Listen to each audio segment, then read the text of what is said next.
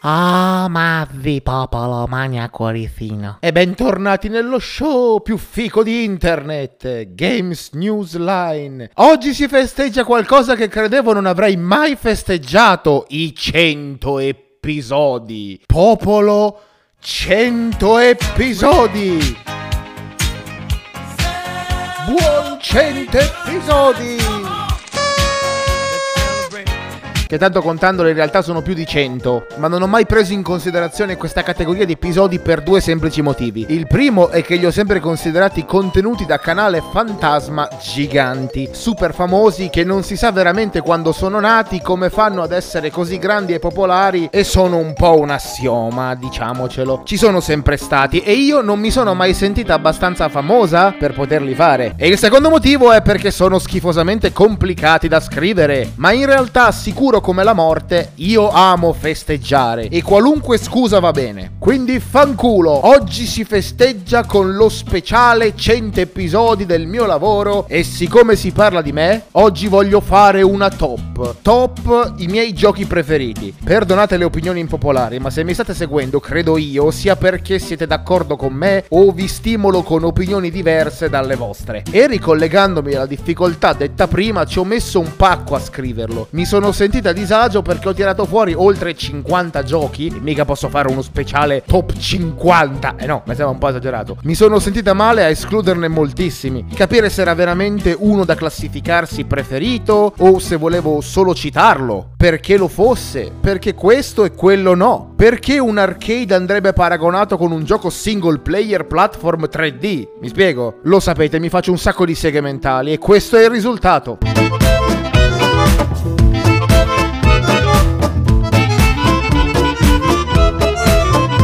All'ultima posizione Soul Calibur 3. Non che fossi una fan di Tekken, non lo sono mai stata, ma quello passava al convento e bene o male lo giocavano tutti il 3. E se non avessi avuto quel tipo di background non avrei mai apprezzato Soul Calibur 3. Scoperto in una sala della mia città quando ero preadolescente, ricordo che pensai: "Ah, un Tekken ma migliore perché ci stanno le spade. Mi innamorai immediatamente e divenne il mio main, Nightmare, e divenni mai tanto brava che dopo un po' tutte le domeniche le passavo in questa sala e spendevo solo due gettoni facendomi tutto il giorno. Perché chiunque dai coetanei e ai ragazzi di 18-20 anni mi sfidavano e vincevo sempre. È stato il primo gioco di lotta che mi ha insegnato il concetto di super mosse e combo vere e proprie. Poi chiusero la sala e svariati anni dopo trovai una versione Platinum di Soul Calibur 3 per PS2, che non solo mi fece un sacco piacere rigiocare, con la meccanica mai vista altrove di una campagna arcade con piccole variazioni tra gli scontri e chiamiamoli Quick Time Event, ma perfino una modalità creazione dei personaggi e una campagna ibrida tra un gioco strategico in tempo reale e un gioco di lotta, con i miei personaggi chiamati come io li volevo chiamare, con l'aspetto che io gli avevo dato e le abilità e lo stile di combattimento che io avevo scelto, diventando la mia serie di picchiaduro 3D preferita tra tutte quelle in commercio.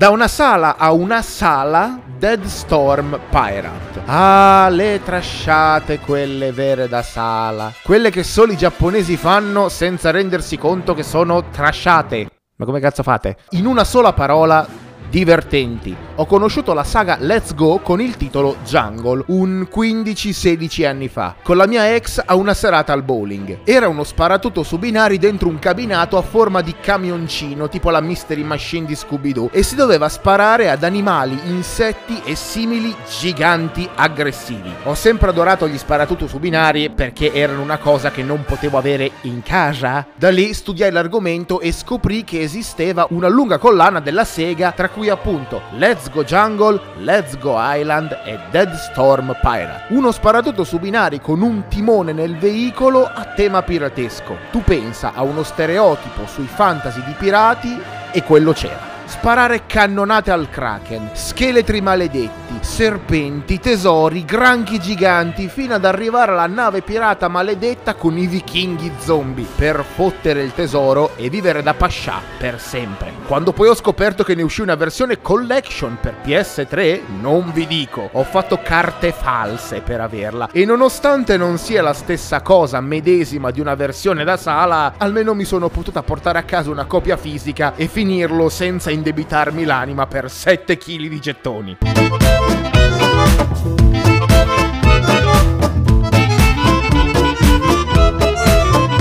All'undicesimo posto, Guilty Gear Rev 2. Dopo tantissimi anni lontana dai cabinati e dalle sale e dopo migliaia di giochi di lotta 2D, finalmente uno che va bene a me. Guilty Gear XR Rev 2 mi ha fatto innamorare della serie, della trama e dei personaggi. Per la prima volta, dato che l'ho scoperto tardi, dopo tanti anni, ogni volta che studiavo un personaggio nuovo, dedicavo un'oretta, un'oretta e mezza a ripassare tutti gli altri studiati prima è tecnico, è veloce e ha il feeling come dico io ed è super competitivo. Ho imparato a giocarlo a livello di difficoltà prima di quello finale contro i bot, ma purtroppo non ho mai potuto giocarci abbastanza con amici e questo ha fatto sì che le poche volte che sfidassi degli umani prendessi mazzate, perché sono abituato a ritmi più serrati dei bot e non a quelli lenti con errori nelle combo degli avversari umani. Poi l'ho abbandonato, ma resta comunque attualmente il miglior gioco di lotta che abbia mai provato nella mia vita.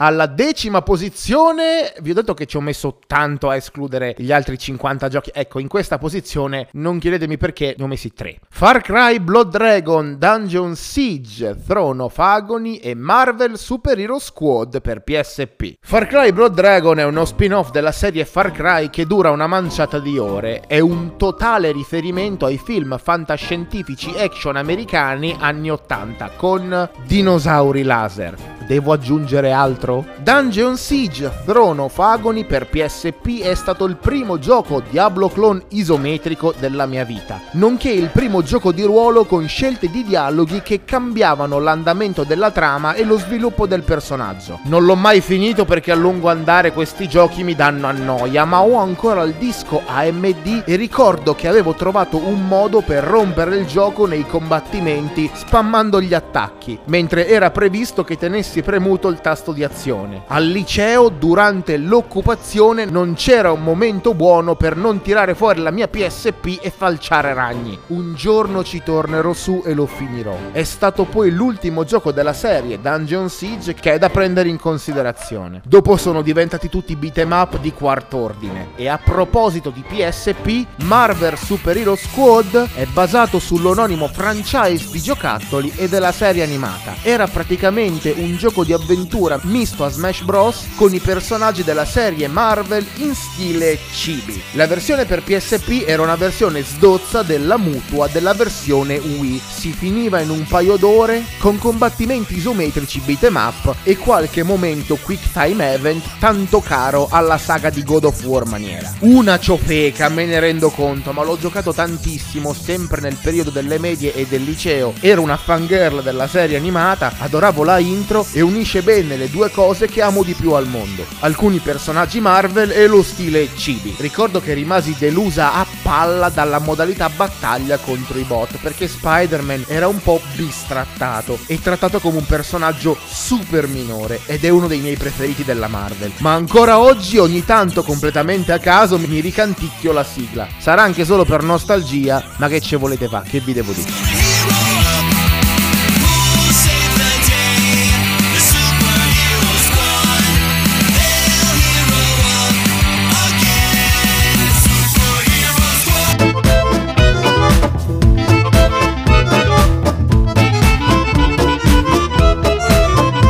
Al nono posto, Ratchet Gladiators. La saga di Ratchet Clank mi ha insegnato che non occorre una grafica realistica e oscura per raccontare qualcosa di serio con tematiche realistiche e per adulti. Il primo Ratchet Clank è stato il primo gioco che ho acquistato per PS2 e mi sono semplicemente affidato alla copertina. Il tema era l'amicizia, il non fidarsi dei media, delle multinazionali e l'ecologismo. Il 2 e il 3 sono giochi gradevoli ma con una trama un po' troppo action e meno di impatto fatto. Quando è stato annunciato il Gladiators lo sono venuta a scoprire tramite una rivista specializzata e ho avuto hype per tutto il tempo. Lasciai una lettera a casa di un parente più vicino a me per quanto riguarda il gusto dei videogiochi chiedendogli se poteva scoprire delle informazioni in più in segreto e tenermi informata. E lui invece me lo regalò e il gioco non mi deluse. Il gameplay era sempre la solita roba, gira per le arene e spara tutto quello che si muove. Ogni tanto apri di questo, interagisci con quello nel minor tempo possibile. Ma la trama? Oh oh oh! Ratchet e Clank vengono rapiti insieme a tutti i loro amici, fatti diventare schiavi e costretti a combattere per mantenere alti gli ascolti di un programma televisivo. Nasce una ribellione fino a che non si scoprono i veri piani del malvagio, suicidarsi e commettere una strage di innocenti per rimanere il programma più seguito di sempre. Insieme a pochi altri eletti è il gioco che ho giocato di più su PS2, arrivando al New Game Plus 6 o 7, intestardendomi su un achievement, rigiocando il gioco a tutti i livelli di difficoltà e sviluppando la mia naturale voglia di essere hardcore, oltre che a farmi nascere una voglia incondizionata di giocare cop e sviluppare il mio lato sociale. Grazie ai bot che Ratchet si porta dietro in battaglia al posto di Clank, da allora mi sono sempre sentita sola in tutti gli altri giochi che ho affrontato e la versione remaster porting su PS3 mi ha fatto scoprire anche le modalità online PvP a schermo condiviso, oltre che essere il primo gioco che non so come ho buggato male. Durante una cinematica la telecamera era talmente vicina al muso di Ratchet che vidi il suo scheletro facciale. Lì capì che si era rotto e non avrei dovuto più giocarci su PS2. Poi mi successe lo stesso su PS3. La mia natura di sfonda software è stata scoperta lì. Insomma, un gioco che per molti è una aborto rosa per me invece ha significato tanto.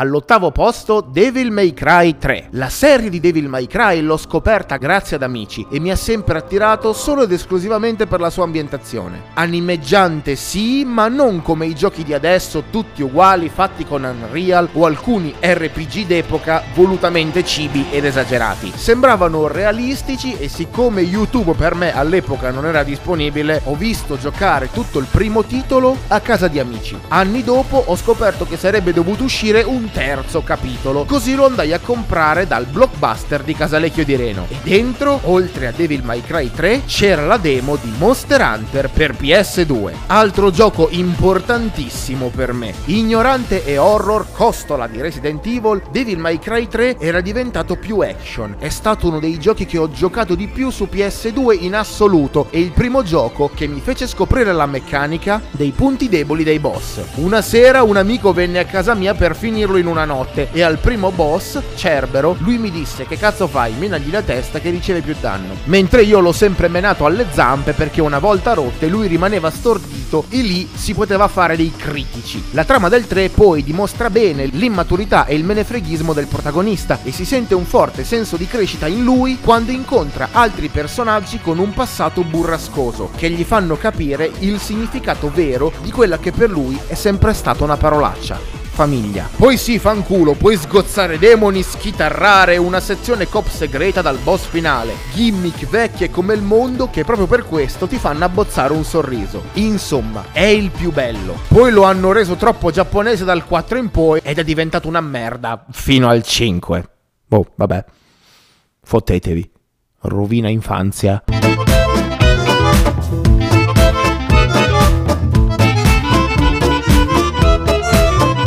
Al settimo posto Mega Man X6. Ah, Mega Man X. Io penso che nello show ne abbiamo già parlato abbondantemente. Unisce una tecnica mista per la grafica di sprite bidimensionali su fondi acquerellati finti 3D. Per la prima volta nella serie di Mega Man era possibile giocare fin da subito con l'armatura di Falcor, versione più potente della versione di X, con uno scatto a mezz'aria, un colpo caricato più potente e la spada energetica simile a zero. Pur avendo ancora adesso la copia fisica per PS1 e anche la X Collection che li comprende tutti, che permette di giocare a difficoltà dimezzata tutti i titoli della serie, grazie Capcom. Ecco, se tutte le altre case facessero una cosa del genere, molti di noi ne sarebbero grati. Comunque non sono mai riuscita a mettermici seriamente e a finirlo. Anche perché non è un side scroll, ma in certe sezioni si devono prendere bivi, esplorarlo al massimo facendolo quasi sembrare un Metroidvania. Semplificato, come il capitolo X Chronicle Round of Blood di Castlevania. Oltre a ciò, sezioni giocabili con Nega Zero. Non esprimo troppo sulla trama perché non lo conosco bene e non voglio dire boiate, ma nei capitoli precedenti Zero muore, poi viene clonato, poi ricostruito, ma la sua anima viene corrotta da un virus che insomma non è proprio un bravo ragazzo. E lo voglio giocare per bene, a difficoltà standard, non facilina come la remaster. E ricordo che la prima sezione del mondo della lava era impossibile. C'era un boss che ti shottava e per danneggiarlo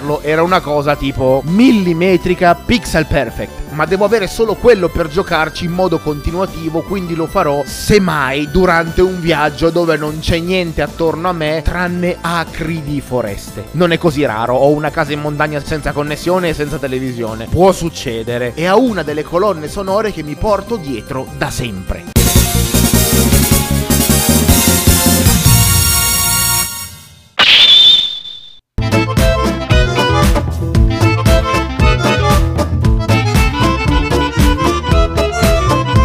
Al sesto posto un'altra coppia, Ultimate Spider-Man e Total Overdose. Apparentemente non hanno niente in comune, ma neanche prima c'avevano niente in comune, quindi. Il primo è un gioco di Spider-Man open world che ho amato anche per la meccanica di poter giocare come Venom, in pratica una hack and slash alla God of War, ma con la vita che ti veniva sottratta costantemente con un dot e che dovevi ricaricarla mangiando esseri umani innocenti. È stato il mio primo gioco in cell shading e passavo le ore ore anche solo a svolazzare per la città senza fare missioni. Mi piaceva la fisica delle ragnatele, non so che dirvi. L'ho giocato tanto da consumare il DVD della PS2. Poi, quando ha smesso di andare, l'ho venduto, stupidamente. So che è uscito per PC, ma non sono mai riuscita a rigiocarci. Ma è un mio sogno bagnato poterlo comprare e avere la versione fisica, magari per PC. Total Overdose invece è il mio primo gioco free roaming alla GTA. Un gioco cazzone dove giochiamo nei panni di un gemello got cattivo di uno sbirro dell'antidroga DIA ai confini del Messico. Cazzone perché unisce meccaniche in terza persona action alla GTA con il rallenti di Max Payne. Possiamo lanciarci in slow motion, fare super mosse alla Matrix, correre sui muri. Abbiamo un tasto solo ed esclusivamente per fare headshot e se raccogliamo vari potenziamenti possiamo anche avere un fucile di precisione per mano, andando praticamente in giro a sparare in T-pose. Le missioni secondarie sono sopravvivi a ondate di nemici umani vestiti come luchador e scheletri del Dias de los Muertos. Abbiamo super mosse ultra tamarre che ci rendono veri e propri carri armati indistruttibili. Praticamente unico modo per battere le boss fight. Quando moriamo o sbagliamo, invece che le vite, possiamo tornare indietro nel tempo e ripetere l'azione. E se in quei secondi abbiamo preso un rewind, tornando indietro lo possiamo riraccogliere. E siccome è un arcade puro, tutti i combattimenti si basano sulle combo. E ogni volta che ne iniziamo una, scatta la musica di un gruppo ska anarchico, Molotov. Sembra di giocare il film Macete, azione pura, tamarra e ignorante in ambientazione messicana. La trama è una police story di infiltraggio durante un'operazione della DIA, ma siccome Cruz rimane ferito e inabile, subentriamo noi, il suo gemello, e ci spacciamo per lui. Ma noi siamo un po' più il bad guy, e se qualche boss mafioso fa lo stronzo, noi noi non ci facciamo problemi a riempirgli di piombo tutti i suoi sottoposti. Poi naturalmente c'è il plot che, anche se è molto banale, non vi voglio spoilerare. Il gioco non è invecchiato benissimo ed è molto ripetitivo, ma se volete divertirvi io ve lo consiglio a tutti gli effetti. Tra l'altro su PC si trovano le mod per farlo andare sui moderni sistemi di Windows in massima risoluzione e si trova anche la versione italiana con tanto di doppiaggio. So che è uscito un seguito su PSP, ma non ricordo di averlo giocato o studiato. È stato il primo gioco che mi ha fatto divertire pure ammazzando un sacco di gente. Mi ha insegnato cosa sia il free roaming, che un gioco come GTA può fare per me, e perché mi ha fatto scoprire i Molotov, uno dei miei gruppi preferiti di sempre.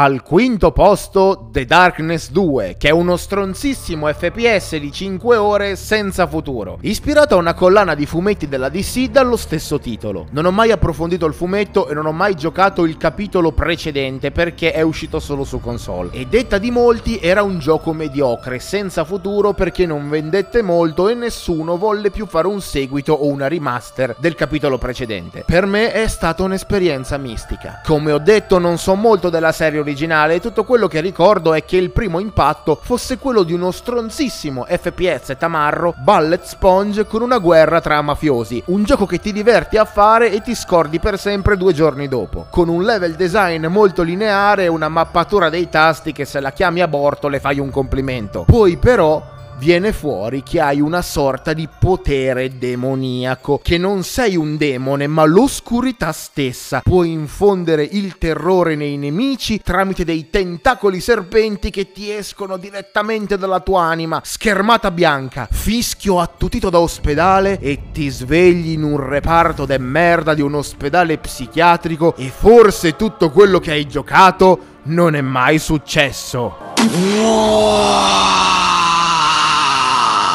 O forse sì, non si sa. C'è un viaggio, un mindfuck dove tu combatti bestie immonde che ti convincono che sei pazzo e poi sezioni realistiche dove parli con un medico. Tu sai la verità, tu sai qual è il mondo vero e qual è la finzione, ma la finzione è talmente reale che ti fa venire dei dubbi. L'unico tuo amico è una piccola scimmietta demone che in piccole sezioni puoi controllare e da uno sparatutto mega tamarro diventa un gioco stealth puro, con un un finale di una brutalità emotiva pazzesca. Insomma, se avete giocato Shadow of the Damned, il genere è quello. Violento, surreale, ma anche dolce e commovente. Mi ha preso talmente tanto che è stato il primo gioco che ho scoperto avesse più finali e me li sono giocati tutti e due nello stesso giorno. Certo, ero pronta ad essere distrutta emotivamente del tutto. E il bad ending ha comunque un finale morbidino che mi ha un è un po' deluso, ma in fondo ci sta. E tecnicamente la vera trama la si scopre giocando anche sezioni multigiocatore online,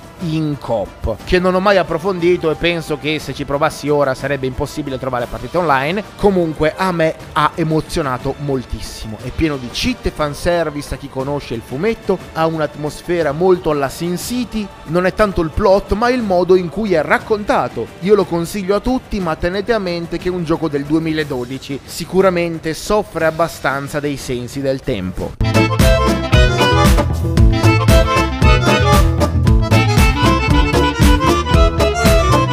Ci stiamo avvicinando al podio, alla quarta posizione Strike A Sister. Questo è entrato nella mia top di recente. Strike A Sister è una versione svecchiata indie giapponeseggiante di Breakout o Arkanoid. Un puzzle di abilità che in ogni console cinese del cacchio che compravo la prima cosa che guardavo era se ci fosse una versione di Arkanoid. Gioco che non so perché mi ha sempre attirato e quando non avevo niente di meglio da fare, lui era sempre lì. Ci sono poche differenze, ma lo svecchiano molto bene bene. Invece che una lignetta sei una maghetta che spara la pallina magica. Puoi dare un attacco caricato per dare effetti alla palla e oltre ai blocchi da distruggere ci stanno anche i mostri con vari modi di comportarsi e abilità. Una cagatina, ma non voglio ammorbarvi, ma da quando mi sono trasferita passavo le ore nel silenzio assoluto a fissare le pareti bianche e vuote, passando le giornate a far nulla nella tristezza più potente dell'universo. Strike Sister è stata quella piccola scoperta che mi ha fatto riprendere da quel momentaccio. Mi distrasse e mi prese tanto da completarlo achievement per achievement. E su Steam avrò completato tre giochi con gli achievement.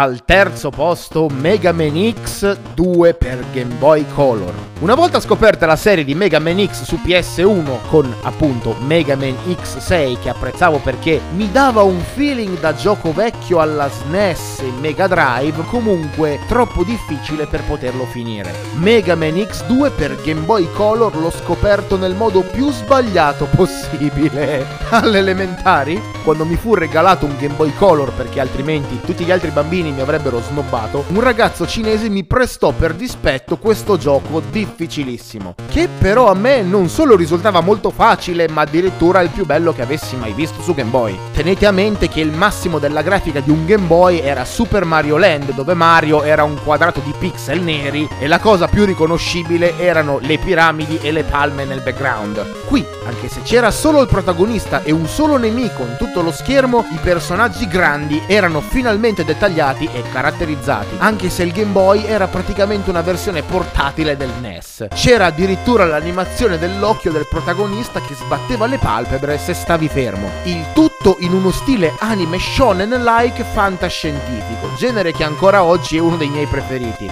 Quindi, la grafica e la musica erano e sono tuttora una figata. I colori alla fine no, ovviamente, rispetto alla versione del PS1, ma qual era la cosa che lo rendeva il modo peggiore per avvicinarmi alla serie? Era tutto in giapponese. Infatti ci ho messo un sacco andando a tentativi per scoprire come cosa si dovesse fare per salvare. Salvare, caricare, rigiocandolo tutto da capo ogni volta ed è stato il primo gioco della serie di Mega Man X che mi ha fatto capire che ogni potere rubato a un boss aveva sia i suoi pro che i suoi contro. Con questo elemento lo danneggi molto, ma con questo elemento lo stordisci. Le ore di farming per fullare i tank della vita per battere il boss finale e così via. Una volta, non ricordo neanche bene come, si ruppe la cartuccia e chiesi a mio padre di ripararla. Lui non sapeva troppo che cazzo dovesse fare. Mi rifece un paio di saldature e mi cancellò i salvataggi. Dopo che avevo sbloccato il gioco al 100 106% e la modalità boss rush. E invece che intristirmi, arrabbiarmi o altro pensai, che figo, ho un'altra occasione per rifinirlo da capo al 100%. È stato il gioco che mi ha fatto appassionare alla serie, imparare cose nuove e ha aggiunto delle colonne sonore alla mia personale playlist di musiche preferite nei giochi. Ho ancora la cartuccia verde mela del gioco e la tengo come una cazzo di reliquia, anche se è in giapponese e la stampa si è un po' cancellata e sbiadita. Da una cattiveria mi hanno fatto scoprire uno dei miei generi preferiti e il fatto che non ho mai avuto paura della difficoltà in un gioco.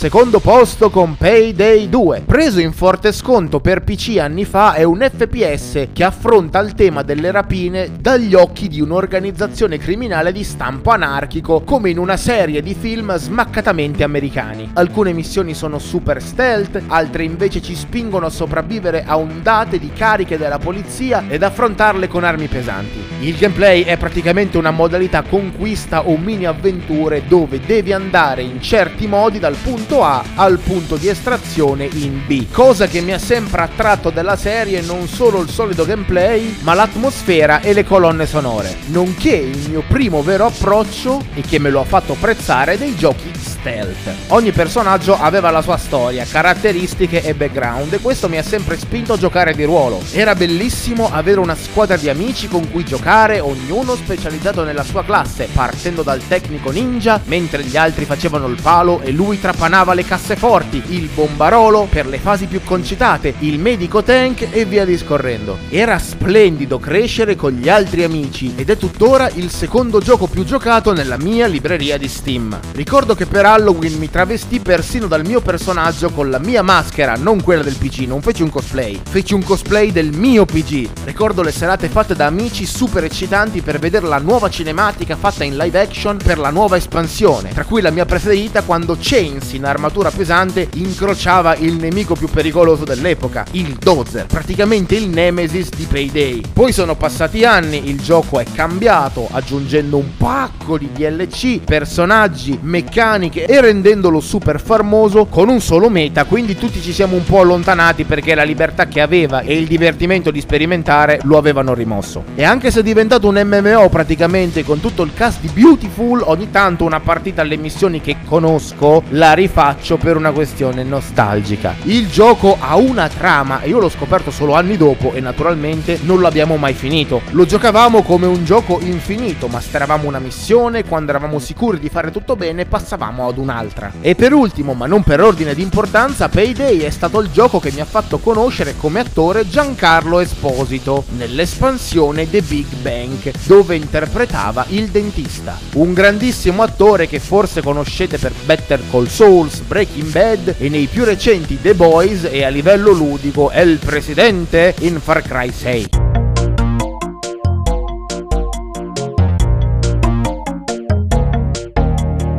Al primo posto, rullo di tamburi, grazie. Super Goals and Ghosts.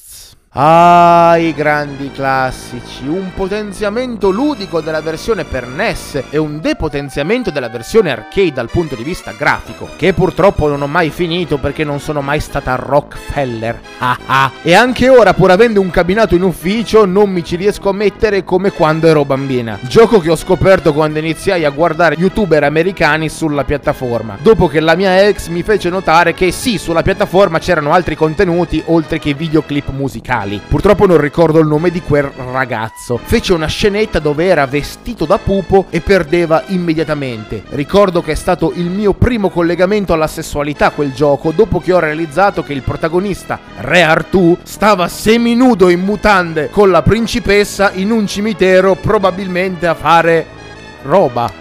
Sta cosa mi ha fatto esplodere il cervello e da lì ho cominciato a collegare la difficoltà del gioco alla difficoltà di mantenere una relazione e alla perversione che può scaturirne. La versione per SNES ha sempre avuto un'atmosfera unica, orrorifica, fantasy, tragicomica, ma al tempo stesso epica come non mai. Dopo ore a imparare a memoria i pattern di ogni livello, arrivai alla fine e scoprì mio malgrado la trollata epica che contraddistingue la serie. Devi battere il gioco due volte, una in fila all'altra. Ma questa volta con un potenziamento, il braccialetto magico, una nuova arma che svoltava l'andamento del gameplay. Tutti hanno sempre detto che è mega difficile e con gli anni rigiocandolo ho imparato un sacco di cose che nessuno negli anni però ha mai detto, come il fatto che non esista un'arma più forte ma che vada al gusto del giocatore o all'occasione che devi affrontare, che il pugnale, l'arma che a livello di programmazione sia la più debole a livello di danni sia sempre la più consigliata e preferita dalla maggior parte dei giocatori e che se sei in difficoltà il gioco non ti regala niente, devi guadagnarti tutto. L'avrò finito penso un 30 volte e nonostante gli anni ogni tanto ancora ci torno su. E nessuno dei giochi successivi della serie è riuscito ad attirarmi come la versione per SNES. Bene cari amici, spero che vi siate divertiti, fatemi sapere la vostra top con un commento audio, con un commento sui social dei vostri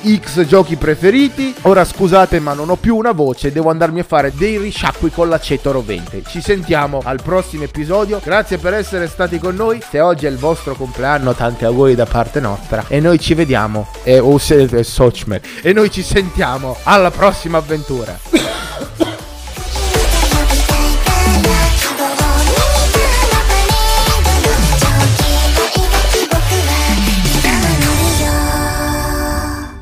Bel modo di festeggiare uno special, farmi un intervento alla carotide